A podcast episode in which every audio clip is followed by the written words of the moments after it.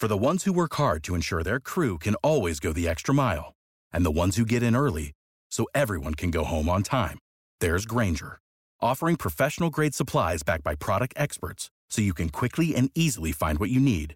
Plus, you can count on access to a committed team ready to go the extra mile for you. Call, clickgranger.com, or just stop by.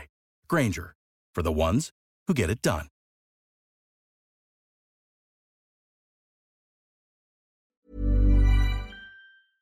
Bonjour, je suis Clara Garnier-Amouroux et vous écoutez Code Source, le podcast d'actualité du Parisien.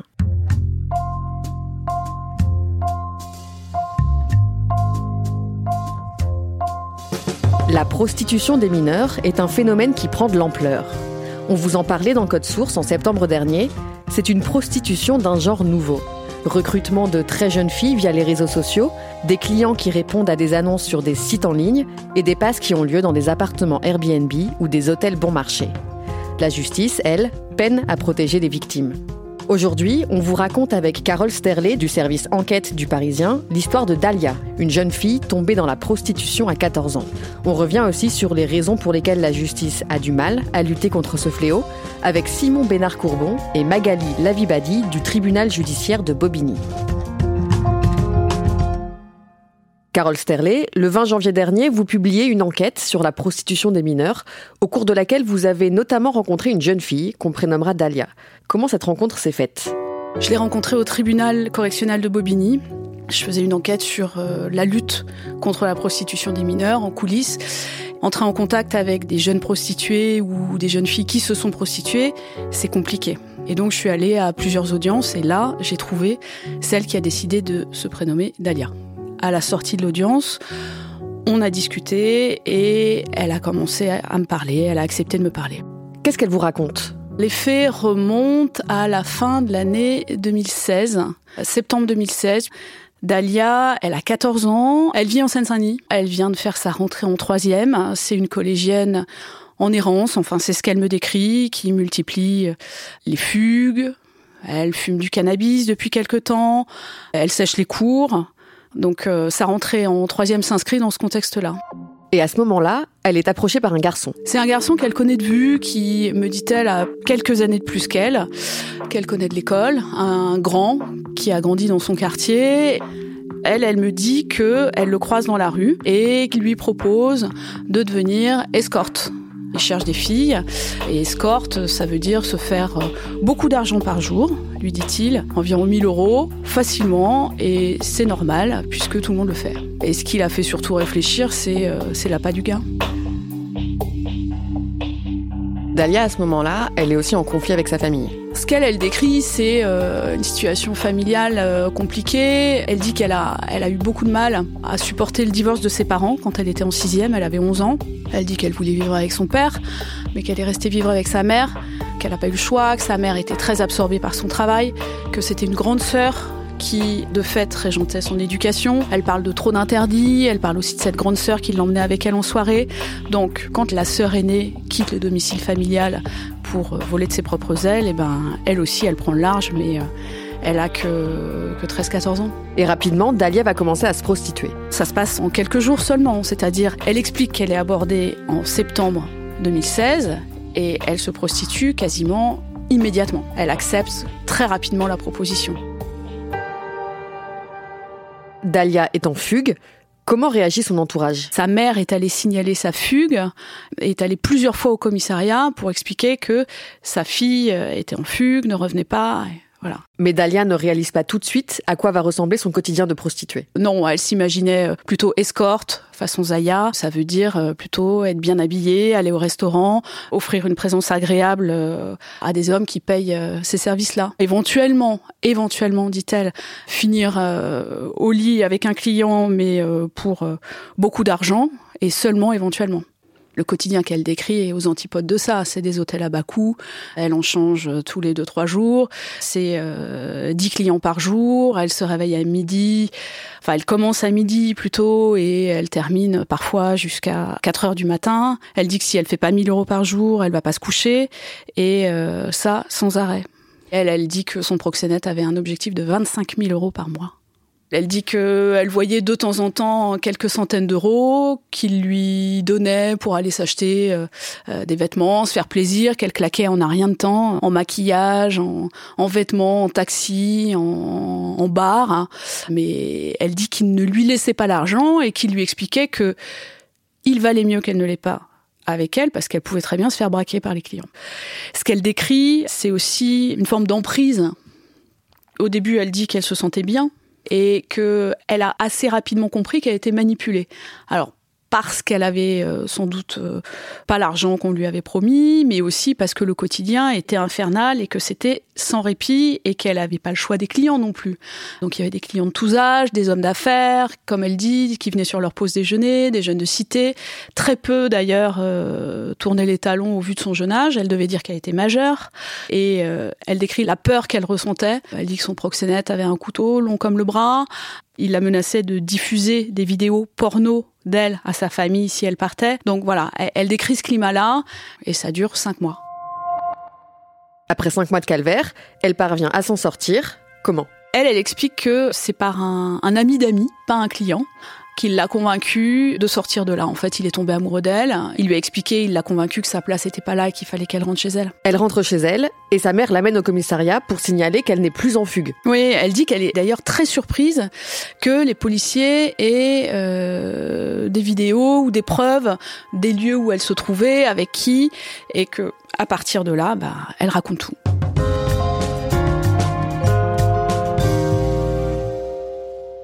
Magali Lavibadi, vous êtes juge des enfants au tribunal judiciaire de Bobigny, référente prostitution des mineurs.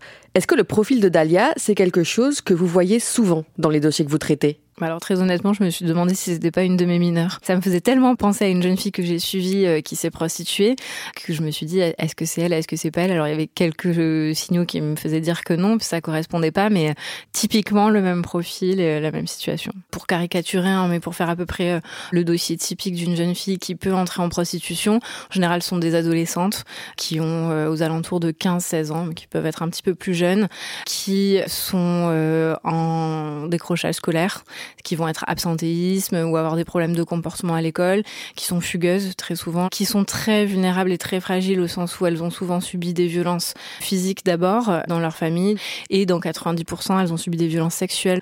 Et puis ensuite ce sont des jeunes filles euh, qui vont manifester un comportement très sexualisé, qui vont euh, beaucoup mettre en scène euh, leur corps, qui vont présenter une addiction aux réseaux sociaux. À la lecture du dossier avant même de rencontrer la jeune fille et la famille, moi j'ai un signal d'alarme qui s'allume dans ma tête. Je me dis attention, là on est sur un profil risqué il faut faire très attention. Simon Bénard-Courbon, vous êtes substitut du procureur au tribunal judiciaire de Bobigny et vous êtes référent prostitution des mineurs depuis un an.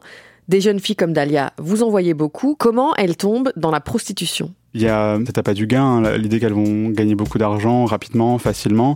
Il y a le fait qu'elles sont dans une situation vulnérable, donc euh, en fait elles vont être repérées hein, par euh, des proxénètes. Et euh, il y a le, un phénomène qu'on appelle l'effet Zaya, qui est lié à, à, cette glamourisation de l'escort girl. C'est une, prostitution glamour et qui amène au succès en fait. Hein. Donc il y a cette idée que si on est prostituée ou en tout cas escorte, comme les jeunes filles peuvent le dire parfois, elles accèdent à la notoriété, l'argent, etc. D'ailleurs, est-ce qu'elles parlent réellement de prostitution ou est-ce qu'elles utilisent un autre mot? Très souvent déjà, elles en parlent pas du tout.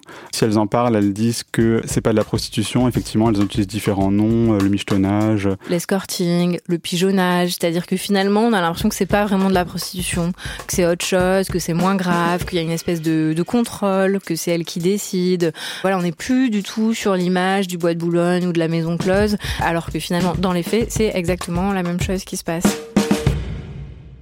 Qu'est-ce qui caractérise la prostitution des mineurs? C'est très facile à mettre en œuvre. Il suffit d'avoir un jeune garçon ou euh, une jeune fille vulnérable. Il faut un téléphone portable hein, euh, qu'on peut acheter pour 10-20 euros et euh, une chambre d'hôtel dans un, hôtel à bas coût, 45-50 euros la nuit. Et vous avez tous les éléments pour commencer la prostitution d'une personne. Deuxième élément, c'est la mobilité. C'est une activité qui est très mobile. On passe d'appartement en appartement, d'hôtel en hôtel pendant quelques jours, une semaine, puisqu'on est repéré au bout d'un moment. Donc c'est pour ça qu'il faut être mobile. On est sur une délinquance qui est organisée, qui réfléchi, où le but, euh, c'est euh, de faire de l'argent. Puisque le proxénétisme, au niveau mondial, hein, l'exploitation sexuelle, c'est la troisième source de revenus euh, illicites au monde. Et les proxénètes français ont très bien compris hein, qu'ils pouvaient gagner beaucoup d'argent très facilement en prostituant des jeunes filles ou des jeunes garçons. Ce qui est nouveau, c'est que c'est une nouvelle forme de prostitution qui est presque, je dirais entre guillemets, à la mode, avec une nouvelle forme surtout de proxénétisme aussi. C'est-à-dire que les personnes qui vont prostituer d'autres personnes sont souvent maintenant des mineurs, voire des mineurs filles. Et ça se passe aussi beaucoup sur les réseaux sociaux. Quasiment tout euh, se fait par Internet, puisqu'il faut une annonce euh, en général pour euh, attirer le client. Sur les sites Internet, ils sont nombreux, hein, les, annonces, sexmodel.com, etc. Ça se fait aussi sur Instagram maintenant avec des comptes dédiés. Hein. Par exemple, sur Instagram, vous avez des gens qui mettent des photos avec plein de billets de banque, avec écrit dessous contact si tu veux te faire de l'argent facile, et puis juste, voilà, en cliquant là-dessus, peut y avoir des propositions de prostitution. Il y a évidemment une utilisation massive de Snapchat, puisque c'est un réseau social où les choses s'effacent. Donc en fait, les propositions de prostitution des mineurs sont sur ce réseau social, c'est-à-dire qu'elles mettent des photos du corps de la jeune fille, on voit souvent pas la tête. C'est comme ça que ça se passe, le recrutement, très classiquement, euh, par les réseaux sociaux. Carole Sterlet, on entend aussi parler de ce phénomène comme le proxénétisme de cité. Est-ce que ça reflète la réalité? Alors si ça l'a reflété un jour, à mes yeux, euh, c'est une expression qui est périmée maintenant, qui est galvaudée. On s'aperçoit que ça concerne pas que des filles qui sont nées, qui ont grandi en cité, puisque dans les signalements qui arrivent notamment au parquet des mineurs, trois jeunes filles sur dix sont originaires d'ailleurs que de Seine-Saint-Denis. Donc ce qui se passe, c'est que euh, les lieux de prostitution sont plutôt dans des hôtels à bas coût qu'on va trouver en périphérie, en banlieue, mais le proxénétisme de cité, c'est pas une expression appropriée. C'est un phénomène en hausse, la prostitution des mineurs? D'après les associations et magistrats qui ont beaucoup travaillé sur la question, oui, c'est-à-dire depuis 2014, on noterait une une hausse du nombre d'affaires constatées, mais il n'y a pas de statistiques officielles, il n'y a pas de recensement des prostituées mineures. En revanche, tout le monde s'accorde pour dire qu'il y aurait entre 6 et 10 000 enfants qui se prostituent en France aujourd'hui, et majoritairement des filles.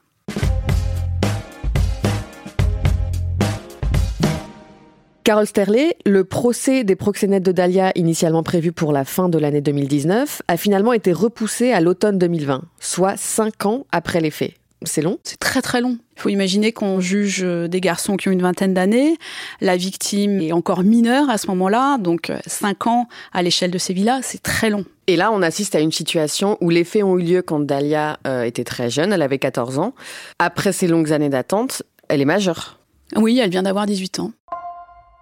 Magali Lavibadi, pourquoi le délai a été si important dans le cas de Dahlia? Parce que le proxénétisme, c'est une infraction qui est peu visible. Puisqu'on ne parle pas de prostitution là de rue, c'est pas des jeunes filles qui sont sur le trottoir, elles sont pas dans les bois, c'est très caché, c'est dans des hôtels, dans des appartements. Du coup, euh, pour venir démanteler un réseau, même quand c'est un tout petit réseau, euh, trois bras cassés, bah, ça demande une enquête quand même un petit peu euh, poussée, ça demande des surveillances, des écoutes téléphoniques. Forcément, ça fait des enquêtes qui sont très longues parce qu'on n'est pas sur de la flagrance où on voit, il faut avoir beaucoup plus d'éléments, donc ça, ça demande une enquête poussée sur plusieurs mois. Pourtant, les clients encourent 3 ans de prison, 7 ans si la victime a moins de 15 ans, et les proxénètes jusqu'à 15 ans de prison et 300 000 euros d'amende. Mais le problème, c'est que ce sont des enquêtes compliquées à mener. Concrètement, c'est euh, les jeunes filles euh, qui veulent pas coopérer avec euh, les enquêteurs ou même les éducateurs qui les suivent, donc elles, elles reconnaissent pas du tout ce qu'elles font. Donc si la jeune fille ne dit rien, c'est très difficile pour l'enquête d'avancer. Donc parfois je classe les affaires sans suite. La deuxième difficulté, c'est le fait que mes services d'enquête avec lesquels je travaille, certains sont, sont saturés en fait en Seine-Saint-Denis. Les services d'enquête ont beaucoup beaucoup d'affaires à gérer de manière générale et donc ils ont du mal parfois à avancer sur ces dossiers qui sont complexes. Parce que pour l'instant, les éducateurs, les policiers les avocats ne sont pas toujours formés à reconnaître des situations de prostitution chez les mineurs qu'ils suivent. On parle souvent de tabou en matière de prostitution des mineurs, puisque pour beaucoup de gens, ça paraît euh, incroyable que des euh, mineurs euh, se prostituent, puisqu'on est parfois sur des, donc, des jeunes filles de 13-14 ans qui font des passes euh, dans les toilettes du collège pour 20 euros, pour un téléphone portable. Et l'idée que ben, un enfant ait des rapports sexuels, c'est déjà mentalement difficile à concevoir pour beaucoup de personnes. Et alors qu'en plus, c'est fait pour de l'argent, on est bien au-delà de ce que l'adulte a l'habitude d'imaginer par rapport à un enfant. Magali Lavibadi, est-ce que vous vous sentez démunie devant ce phénomène? Clairement, on échoue à les protéger, parfois même on aggrave la situation. Moi, j'ai un petit peu fait le constat que tous les outils classiques du juge des enfants ne correspondent correspondait pas du tout à la situation d'une jeune fille qui se prostitue. Souvent, les éducateurs, qui sont des éducateurs de jeunes enfants ou des éducateurs spécialisés, sont pas du tout à l'aise sur le sujet de la prostitution. Ils sont pas formés sur ce sujet, euh, ils connaissent pas les nouvelles formes de prostitution, ils sont mal à l'aise pour l'aborder. C'est un sujet qui peut être euh, très stigmatisant, qui est vu par la société comme péjoratif. Donc les éducateurs, quand ils ont un lien de confiance avec une jeune fille, bah, ils ont des difficultés à venir dire on pense qu'elle se prostitue et puis ils savent pas ni comment l'aborder avec la jeune fille, ni comment l'aider euh, éventuellement à en sortir. Et quant au placement qui est la dernière mesure, alors là, euh, c'est la catastrophe parce que souvent c'est l'entrée en prostitution. C'est-à-dire que les foyers de l'enfance, qui sont censés être les lieux les plus protecteurs, sont clairement identifiés, en tout cas en Seine-Saint-Denis, comme des lieux de recrutement. Aujourd'hui, vous essayez de mettre en place un dispositif inédit en Ile-de-France en collaboration avec l'association L'Amicale du Nid. L'Amicale du Nid, c'est une association alors qui principalement euh, voilà viennent aider et soutenir les personnes en situation de prostitution pour les accompagner notamment vers une sortie de prostitution. Leur proposer par exemple des accès aux soins et euh, des lieux euh, d'hébergement. Et nous, on voudrait qu'il y ait un travailleur social de l'Amicale du Nid, donc un professionnel de la prostitution qui vienne s'adjoindre à un éducateur pour qu'on ait en fait un binôme avec une personne qui est habituée à travailler avec les familles dans le cadre de la protection de l'enfance. Mais là, cette fois-ci, il y aurait une personne qui, elle, est habituée à travailler la problématique spécifique de la prostitution. Quelqu'un qui vient, voilà, sans préjugés, euh, sans stigmatiser, qui pourrait infirmer ou confirmer les soupçons de prostitution, qui pourrait amener la jeune à verbaliser. Puis ce serait aussi montrer ce qui existe, notamment en termes d'accès à la santé, en termes de protection, euh, pour amener vers la sortie. En fait, c'est accompagner vers la sortie de la prostitution sans dire voilà ce que tu fais c'est mal et il faut que tu arrêtes. Pour l'instant, ce qu'on essaye de négocier, c'est très très peu. Ce serait un petit peu un un dispositif euh, de test pour savoir si ça fonctionne ou pas. Carole Sterlet, très concrètement, qu'est-ce que ce dispositif va changer? C'est euh, une manière de se doter d'une évaluation beaucoup plus rapide pour évaluer les situations. Ça sera forcément insuffisant puisque ce poste qui pourrait être créé euh, pourrait euh, participer à l'évaluation d'une trentaine de situations par an. Quand on regarde le nombre de signalements qui arrivent, de soupçons par rapport au cabinet des juges des enfants, c'est complètement insuffisant, une trentaine de dossiers. En revanche, c'est déjà ça pour évaluer plus vite les situations. Carole Sterlet, comment elle va Dalia aujourd'hui? Elle essaye d'avancer, de se reconstruire. Elle a beaucoup d'envie. Elle travaille. Elle garde des enfants. Je l'ai vue peu de temps avant ses 18 ans et euh, elle appréhendait un petit peu ce passage à l'âge adulte parce que euh, elle se dit que à 18 ans elle devrait passer son bac comme tout le monde alors que elle elle a arrêté euh, en troisième. C'est une rencontre qui vous a marqué? Oui, particulièrement. Parce que les faits qu'elle décrit sont particulièrement difficiles à envisager, parce qu'elle est très jeune, parce qu'elle est complètement fragilisée parce qu'elle a vécu, qu'elle explique qu'elle n'a pas encore tourné la page. Elle a l'impression d'avoir euh, d'avoir gâché sa vie. Et elle m'a aussi beaucoup touchée parce que je la sens euh, livrée à elle-même. C'est-à-dire, euh, elle a toujours pas vu de psychologue. Elle disait qu'elle en avait pas besoin.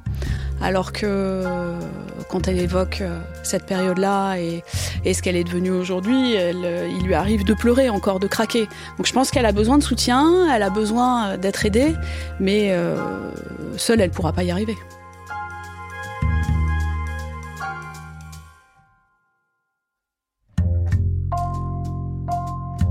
Merci à Carole Sterlet, Magali Lavibadi et Simon Bénard-Courbon. Production Claudia Prolongeau, Marion Botorel et Stéphane Geneste. Réalisation Benoît Gillon. Code Source est le podcast d'actualité du Parisien, disponible chaque soir du lundi au vendredi à 18h. Vous pouvez nous écouter sur toutes les applications de podcast, mais aussi Deezer et Spotify. N'hésitez pas à nous écrire code source at leparisien.fr.